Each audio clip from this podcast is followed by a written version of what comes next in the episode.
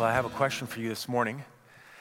Is there anything in your life that you just despise? Anything in your life? About uh, six months ago, up until about six months ago, I despised cottage cheese. I just completely despise it. Now, a person doesn't come to despise cottage cheese, and I'll add in fruit cocktail there um, without some sort of a crisis, tragic encounter with cottage cheese. Right? You don't get there unless that happens. And my crisis with cottage cheese happened in the summer of 1988 on the side of the road in Montana on a hot summer day.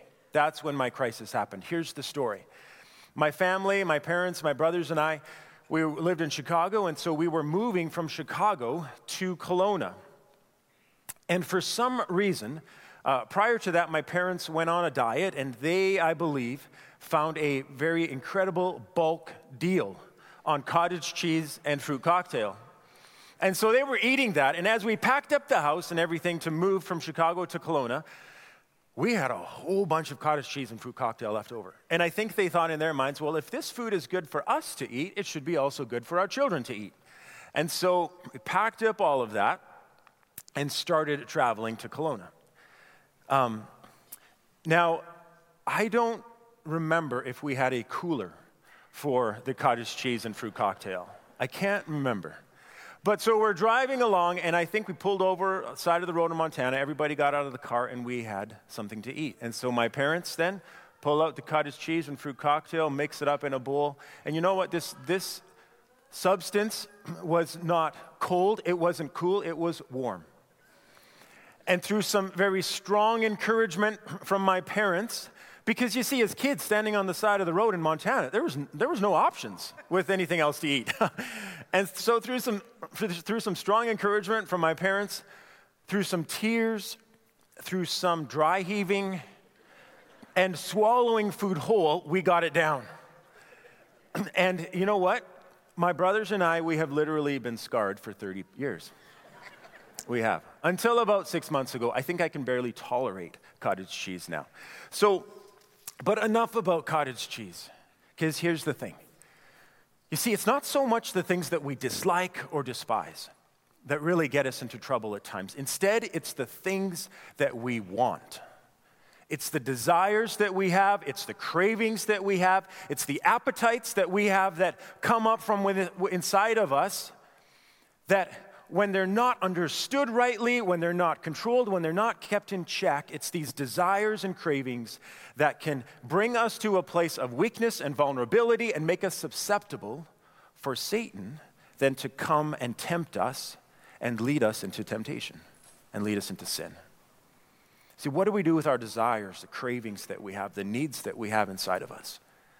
As you know, we're working our way through Matthew. And we're in this five week series here called Tempted. Open up your Bibles, if you have them, to Matthew chapter 4. We see here in verse 1 that, that Jesus is led by the Holy Spirit into the desert. Jesus fasts from food for 40 days, and after 40 days of not eating, the Bible states the obvious, says just so clearly Jesus is hungry. And I'm glad the Bible states the obvious here because it keeps us from thinking that maybe Jesus was uh, more than human. But the Bible tells us that Jesus was human just as we are, operating as a human being, thinking and feeling as a human, having human desires and human cravings, and yet he never sinned. His appetite for food at this moment after fasting for 40 days was overwhelming, and it's in the middle of his desire that Satan tempts Jesus to use his divine power to provide for his own needs. See, chapter 4, verse 1 says, Then Jesus was led by the Spirit into the wilderness to be tempted by the devil. See, the wilderness here isn't just some random detour, uh, chase, uh, a place that Jesus found himself by happenstance. No. Wilderness is, is a battleground, it's where this fight takes place. This temptation of Jesus is incredibly personal at this point. There's actually an enemy doing the tempting. Matthew makes it very clear that Satan is a reality, not a myth. Satan shows up, speaks to Jesus, stands in front of Jesus, negotiates with him carefully and strategically, tries to lie to Jesus, manipulate Jesus to believe a lie about God, and try and convince Jesus to act outside of God's agenda, God's will, God's plan for his life. See, when I look at our culture today, I think in general, our culture is skeptical of the supernatural. See, people in, in general may not know what really to do or believe about supernatural beings, angels, demons, God, Satan. I think some people might say Satan is just a figment of our imagination, maybe just superstition. Perhaps Satan is just a personification of evil.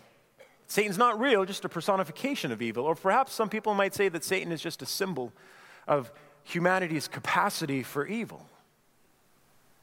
But Timothy Keller just argues that if you believe in God, a good, personal, supernatural being, then it is absolutely perfectly reasonable to believe that there is a evil, personal, supernatural being.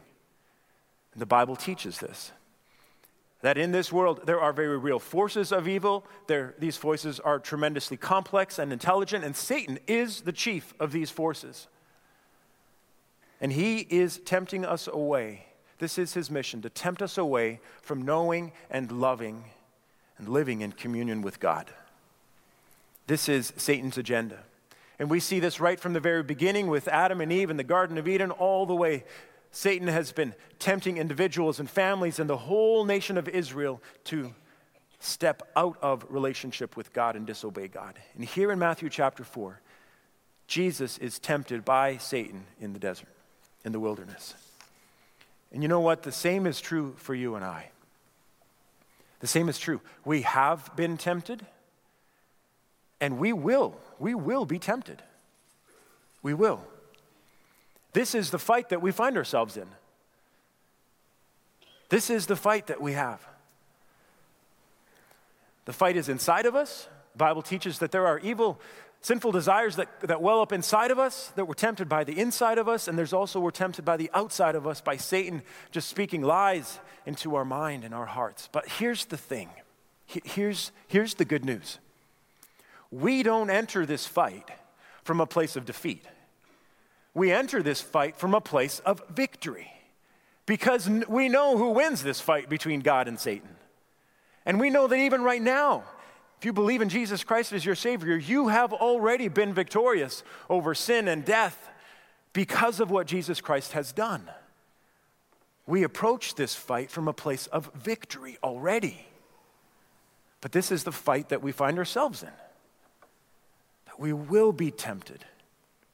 So, my prayer, my hope, my hope for us today, for you today, is that you walk out of here in a few moments committed to not giving in. That you walk out of here already decided and committed to not give in, that with God's help, when temptation does come your way and you find yourself in this place that you were tempted, that you won't give in. You won't give in to satisfy your desires outside of God's will and plan for your life. So, for you and I, for you and I to live this way, to not give in, first of all, first of all, this, we have to recognize where and when and how Satan might tempt you might tempt us. We need to recognize this. Let's look at the text Matthew chapter 4, verse 1 and 2. Then Jesus was led by the Spirit into the wilderness to be tempted by the devil. After fasting 40 days and 40 nights, he was hungry. Is Jesus in a vulnerable place right now? Yes, he is. His overwhelming desire and craving was for food. At, and that's at this point with Jesus being in this place of heightened vulnerability because of the desires that he had for food. It's at this moment that Satan shows up, not before, but at this precise moment where he shows up and he speaks to Jesus. You see, I want to point out here Jesus' desire for food, his, his hunger, was not sinful at all. This was a legitimate desire for food after fasting for 40 days. I mean, it's just, it's a real legitimate desire. It's not wrong at all. And you see, we have desires and cravings within us that are not wrong. Desire for approval, desire for love, for intimacy, for sex, for pleasure, for food, for friendship, for meaning and purpose in life, a desire for a family, desire for a spouse, desire for children, and the list could go on and on and on and on about these desires that are within us that are good in and of themselves. Some of these desires are more evident in, in some folks than in other people because we are all designed unique. But God created us with these desires that we have as human beings. We've got good desires and we have evil desires. Instead of love, becomes thoughts, desires that are lustful. Instead of food, turns into gluttony. Instead of friendship, might at times become manipulation. See, we have desires in us created in us by God that are good, but yet John as well warns us in John 1 John chapter 2 verse 16. John says this, for the world, the world offers only a craving for physical pleasure. A craving for everything that we see and pride in our achievements and possessions. These are not from the Father, these desires, but are from this world. You see, I think we forget this about Satan sometimes. Satan has been around for a long time. He knows human beings.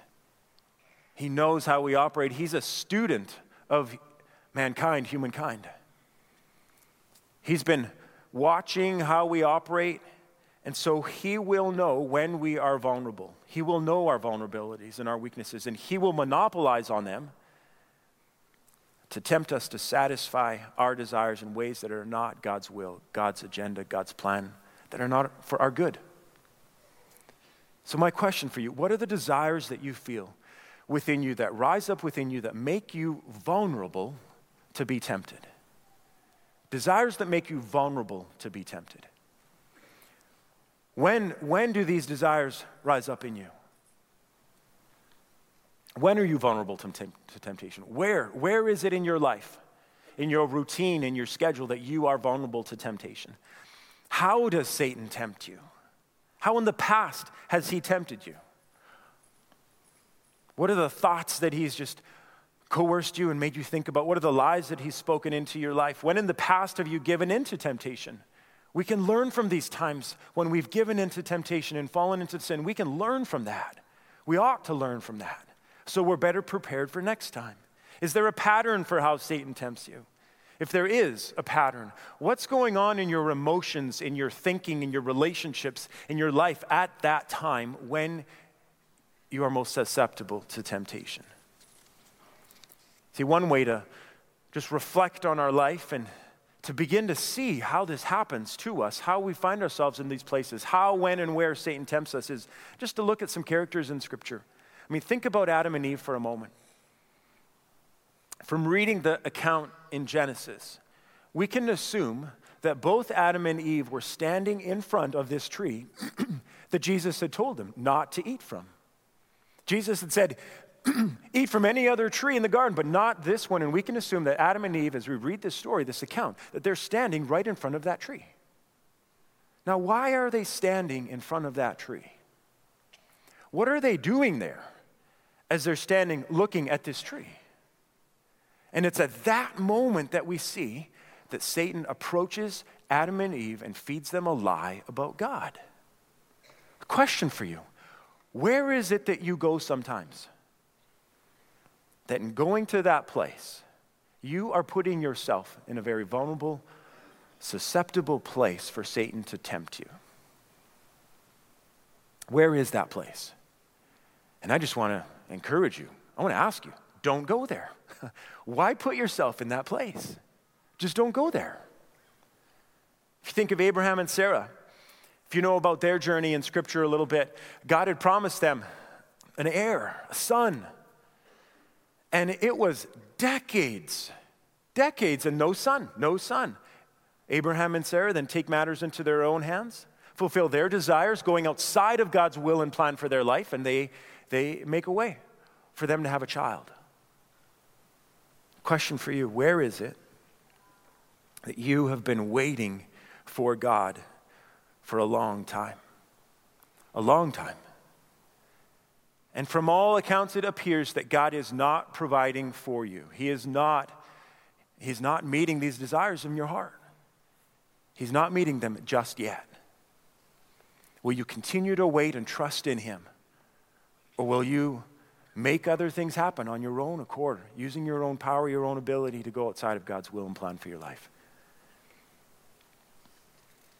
See, in order for you and I not to give in to temptation, we need to recognize where and how and when we are vulnerable. Vulnerable to temptation, and then pray that, and with God's help, not give in to temptation. Just very practically, here's a practical example. A friend of mine, he's going on a business trip, and uh, he doesn't know anybody that will be at this gathering that he's going to. He doesn't know a soul. And you know what? He knows that Satan may tempt him. He knows that he might be in a vulnerable place going on this trip. And so, what he's doing is he's planning ahead of time. He's planning his whole schedule, how he's getting from place to place. He's planning what he'll be doing at different times of the day. He's planning already what he will be doing in the evenings when he might be alone. He's even planning some responses that he might give to people who might invite him to go someplace he doesn't want to go.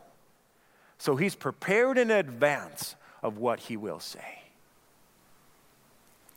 You know what, folks? This is just wisdom. It's wisdom. It's wisdom for us to know and recognize to the best of our ability where and when and how Satan might come and tempt us. Where, when, and how we might put ourselves in a place of vulnerability or find ourselves in a vulnerable place. So that's the first thing recognize how and when and where Satan might tempt you. The second thing is this that for you and I not to give in, for you and I not to give in to temptation, we need to decide ahead of time. Not in the moment, not wait for the moment, but decide ahead of time to trust in God's timing and trust in God's provision to meet the desires that we have. We need to decide ahead of time to trust God's timing, trust God's providing. See verse 3 in Matthew chapter 4. After 40 days of fasting, and when Jesus was hungry, that's when the tempter came to him and said, If you are the Son of God, tell these stones to become bread. Jesus answered, It is written, Man shall not live on bread alone, but on every word that comes from the mouth of God. See, what Satan is doing here is he is asking Jesus to provide for himself. He's asking Jesus to make a way for himself, to provide for himself. The temptation here is for self provision, providing for himself.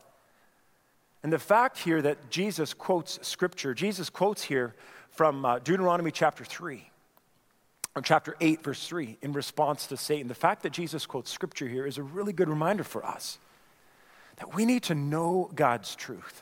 We need to know God's word. This is a very, very great strategy for just coming against a lie that Satan might try and help us believe or make us believe. he usually comes at us with a lie. That's what Satan does. He twists the truth, twists what God says. And so we, we need to know the truth. But Jesus knew what was going on here. He knew Satan. He knew what Satan was trying to do. Jesus knew who he was. He was secure in his identity as a child of God. And he knew what he was doing. Just, just look at this for a moment. Jesus was fasting for 40 days, he wasn't eating at all. And if you've ever fasted, you know that, that when we fast, we, we um, limit ourselves from certain things, from food or something else, in order to focus our hearts and our minds and our attention on God. That's what Jesus was doing, limiting himself from food so that his hunger pains would cause him to just realize he needs more, he needs God more than he needs food. And he was spending time in communion and prayer with his Father, trusting in God as his provider. Trusting that God was good, trusting that God would take care of him. He knew he would be hungry. You don't go into fasting thinking you're not going to be hungry. He knew he would be hungry. He knew he would be lonely. He knew he would be tired. He knew what he was doing here. Likely as well, the words that his father had spoken over him at his baptism, just at the end of chapter 3, God had spoken and said, This is my son whom I love, with him I am well pleased. Those words, that affirmation of his identity was just resonating in his heart and mind. But here's the thing Jesus, before he had even begun fasting, he knew that he was going to trust in God as his provider, even though he didn't have food. He decided ahead of time in fact, he had decided 40 days in a row that he was going to trust in God, even though he was hungry. Even though he didn't have food, he was still acknowledging God as his provider, that God is good, God is faithful, God loves me. Jesus decided ahead of time. It's interesting that Satan tempts Jesus with the image of bread. He could have picked any food, perhaps, but he chose bread. Why did he choose bread? I don't know, but, but Jesus talks a lot about bread. Jesus actually was born in Bethlehem, which Bethlehem, the name Bethlehem means house of bread. We see Jesus in the New Testament feeding people with bread, multiplying loaves of bread to feed people. Jesus teaches even about bread. Jesus says this about fathers. He says, Even an evil father would not give their child a snake when he asks for a fish or give him a stone when he asks for bread. Even an evil father will feed his children, Jesus says here. Jesus also teaches his disciples to trust in God as provider when he taught his disciples to pray, Give us this day our daily bread. Adam and Eve, and they failed when they thought that God, as their father, was holding out on them. They believed a lie about God. Ashwin reminded us last week when he just uh, taught us to, to just see how the whole nation of Israel just failed in being obedient to God as they traveled through the desert. They worshiped other gods. They turned against God multiple times, disobeyed Him. A journey that should have taken a short time took 40 years. And you see, where Adam and Eve failed, where the nation of Israel failed, now Jesus was being tempted, and Jesus is being tempted out of, the, out of the desire, the legitimate desire that he had within him for food. Jesus is being tempted, and here is here's the deceiving thought that Satan is trying to get Jesus to, to think about and believe. See, Satan is just making these statements to cause Jesus and, and really asking Jesus this question Why is your father not providing bread for you to eat? A good father provides for his children. Why is your father not providing bread for you to eat? Why is your father not feeding you, providing for you? Why is your father not caring for you? Why is your father allowing you to go hungry and not meeting your desires and fulfilling your appetite for food? Behind this question, Satan is just tempting Jesus to think, you know what, if God really loved you, and if you are really God's son, why wouldn't he be feeding you? Then in the wilderness, likely there were so many rocks around, and Jesus or Satan he says, you know, turn all of these rocks into bread. And it's almost like, like Satan is saying, all your dad is giving you are stones when you need bread. Turn these stones into bread. See, Satan was trying to get Jesus to doubt the goodness the faithfulness, the character of his Father. Satan was trying to get Jesus to operate outside of his identity as God's Son. Do you see what's happening here? Do you see how crafty Satan is? See, every time Satan tempts you and tempts me, he'll be trying to get us to forget about God. He'll be feeding us a lie either about God or a lie about our identity. And in order to not give in, in order to not give in, folks, we have to decide ahead of time if we will trust in God, trust in His timing, trust in His character, trust in His goodness, trust in His provision for us, trust in His love for us. We will have to decide ahead of time. Because if we wait for that moment of temptation, we're going to be so vulnerable to believe a lie about who God is and operate outside of God's will and plan for our life. We need to decide ahead of time. We could decide today. We need to decide ahead of time and just, and just say, we will trust our Father. We will wait on our Father. We will believe in what our Father says. We will depend only on our Father. We will trust in our Father. We will love our Father. We will be content in what our Father has given to us at this time and this place. And we'll trust Him with the rest. Brings us to the third thing here. You see, for us to not give in to temptation, we're going to need to see that really our desires, the cravings that we have within us, are signposts. They're simply signposts. They simply point us to really the greatest desire that we do have, the greatest need that we do have. Look at Jesus' response to Satan again Man shall not live on bread alone, but, by, but on every word that comes from the mouth of God.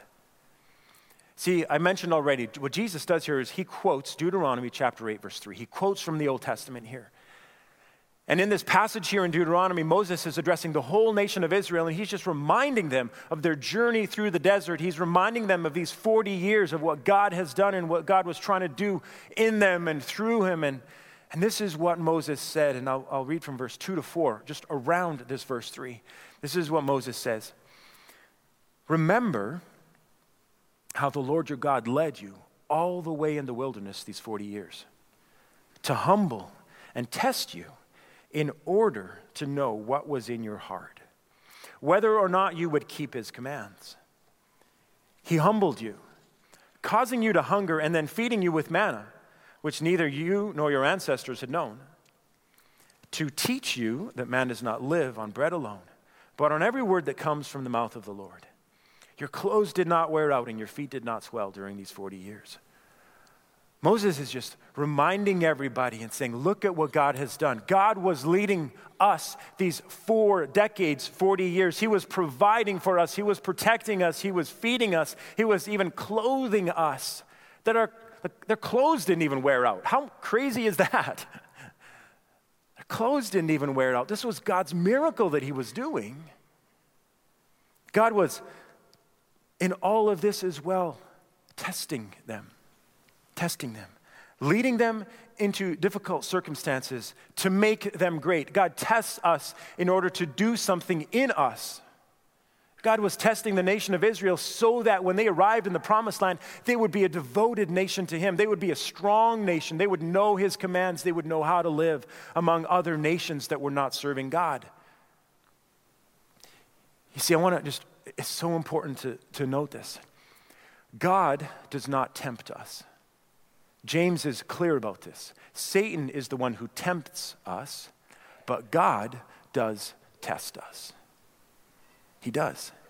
And He tests you and me in order to grow our character, in order to make us stronger in our belief and our commitment to Him, in order for us to know the truth. God's always doing something good in us, even in His testing. Even, even in His testing. And so the nation of Israel, God led them into the desert. They got hungry. They began to grumble. God sent manna from heaven, this miraculous flour like substance that fell from the sky every single day, except on the Sabbath day. And then the people even grumbled about the manna. And so God says, Fine, I'll give you quail, I'll give you meat. And they gave him quail. They still grumbled and complained. God provided water for them. God provided for them all the way through for 40 decades. Even their clothes didn't wear out. And the nation of Israel probably thought, you know what, God's doing this just to, you know, get us through the desert. But no, no. God was providing for them and teaching them that their hunger pains, their desire for water, their physical needs that they had, all were things that pointed to the greatest need that they had, and the need was for God, to be in a relationship with God, to know God, to be in communion with God. All of their desires and cravings were just symptoms and, and were signposts pointing them to their greatest need. They needed God, they needed Him. And Jesus quotes this passage right here so poignantly, so specifically, to let Satan know that he Jesus was not going to be like the Israelites. He was not going to question his father's provision. He was not going to grumble because he was hungry in the desert with no food. He wasn't going to do that. Because here's the thing for 40 days, Jesus already knew Mankind, humankind, needs more than bread to live. He needs more than bread to live, to truly live. Jesus already knew that. Jesus doesn't even hint that bread is bad or hunger is bad, but Jesus says you need more than bread to live. Jesus says that the hunger that we have in here, the hunger for bread, the cravings that we have in us should tell you that you have a greater need that needs to be satisfied in order for you to truly have life. In order for you to truly have life.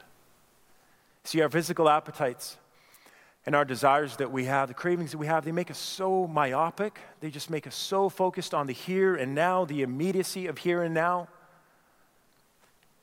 If you're hungry, you need food. Aroused, you want sex. If you're stressed, you need escape. If your desire for success just makes you work more and more and more to achieve results, desire to be loved, a desire to be fulfilled, a desire to be happy, a desire for pleasure. I mean, all of these desires cause us to want to make decisions right now to meet these desires, here and now. And like we were reminded last weekend, stakes are so high when we come to a place like that. Stakes are so high. We're so focused on the here and now, we don't see after the fact and think, what are the consequences of this? What's going to happen after? Sort of the, the mantra today, I think, is just be, you know, be true to yourself in our culture. Be true to yourself. Follow your desires, feed your desires, satisfy your desires, your cravings you have, the appetites that you have within you. Just satisfy them. Jesus gives us a profound revelation here that life is not found in satisfying the desires that you and I have. Life is not found there alone. Jesus says, You can't live on bread alone. Man does not live on bread alone. That word live is so critical and crucial there. Man can't live on bread alone. It's almost like Jesus is saying, you can't live on love alone. You can't live on physical intimacy alone. You can't live on man's approval alone. You can't live on achievement alone. You can't live on money alone. You can't live on friendship alone. You can't live on knowledge alone. You can't live on success alone. You can't live on any desire that you have and meeting that desire alone. You can't live on bread alone. Jesus is saying you need more there is a greater desire that needs to be met in order for you to live. And what is that? It's by living on the very words of God. Jesus is saying, You need more. And anytime you try and satisfy your desires without me, decide, satisfy your desires on your own, alone, you move towards death and not to life. How do we live? How do we find life? We find life by knowing and obeying Jesus, who is the very Word of God. You see, when Jesus says, Man cannot live on bread alone, but, from, but on every word that comes from the mouth of God, who is the Word? The Word is Jesus. Jesus is the very Word of God. He is God's spoken word. He is, like John says, the word made flesh that dwelt among us. Jesus is the one. What an incredible prophesying statement here that we see in Deuteronomy that's saying Jesus is the one who will come and who we have life. We can't find life just on bread alone. Jesus also says some other things about bread. He says, I am the bread of life. Do you remember when he says that?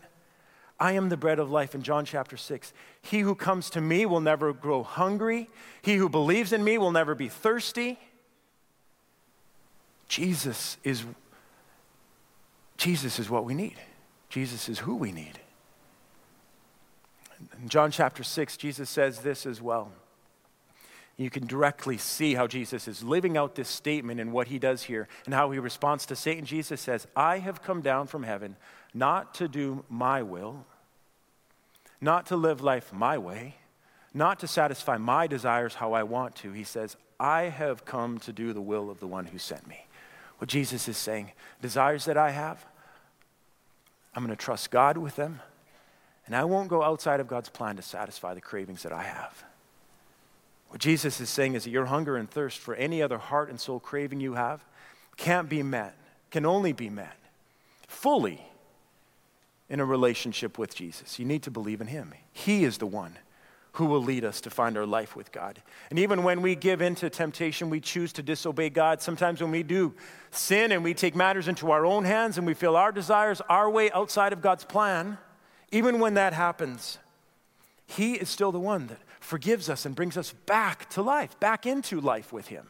He's the one who does that because He died for our sin so that we can have life with God. We want to end our time now just responding by singing a song about God's grace. Because here's the thing. See, if we want to not give in, if we want to not give in to temptation, if we want to not give in when we're tempted, see, we need, it'd be good for us to think about knowing where, when, and how we are tempted. It's critical that we decide ahead of time that we will trust in God's timing and His providing.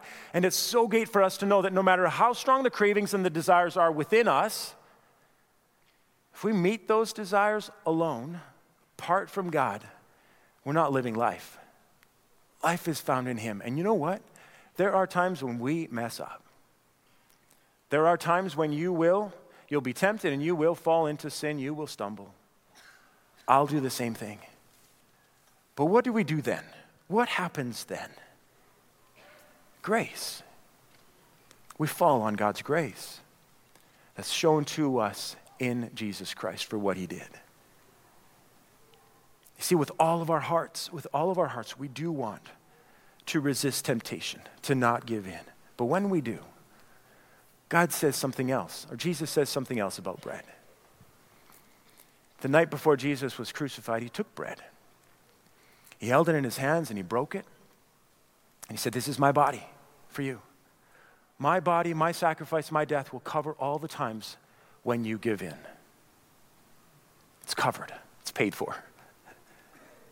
Jesus took a cup and held it in his hands and he said, This is my blood that is just shed out, poured out for the forgiveness of sin. Anytime you give in, it's covered. It's covered. That sin is paid for in full. You are forgiven. Now walk again and follow me.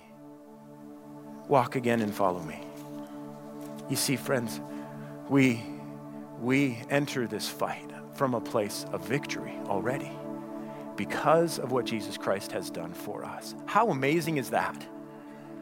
How amazing is that? That we don't fight this temptation, resist temptation from a place of defeat, but from a place of victory already because we know who's won.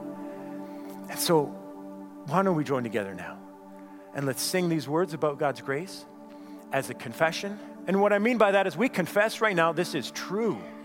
This is true about us. This is true about God. This is true about Jesus Christ. This is our reality that we live in right now. Let's stand together, right, and let's sing.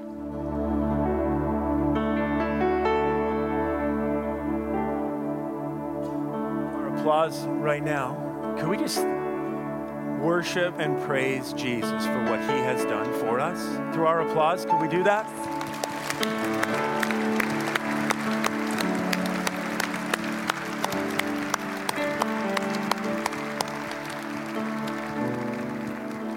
So leave here this morning knowing that you are ransomed.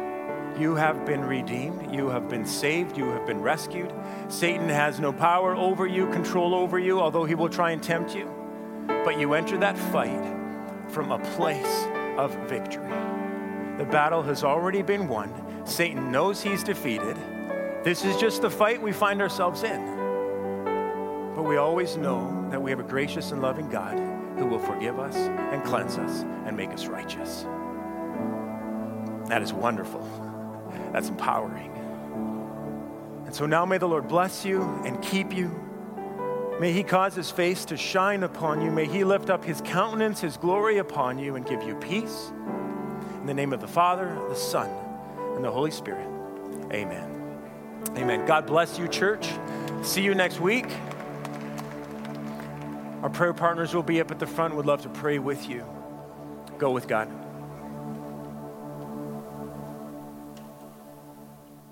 Partner with us by giving to what God is doing in and through Center Street Church. Click on Give to learn more. If you are in the Calgary and area region, we invite you to visit one of our five campuses next weekend. Click on Find a Campus Near Me and come say hello. We look forward to meeting you and helping you find a place to belong, grow, and learn about God.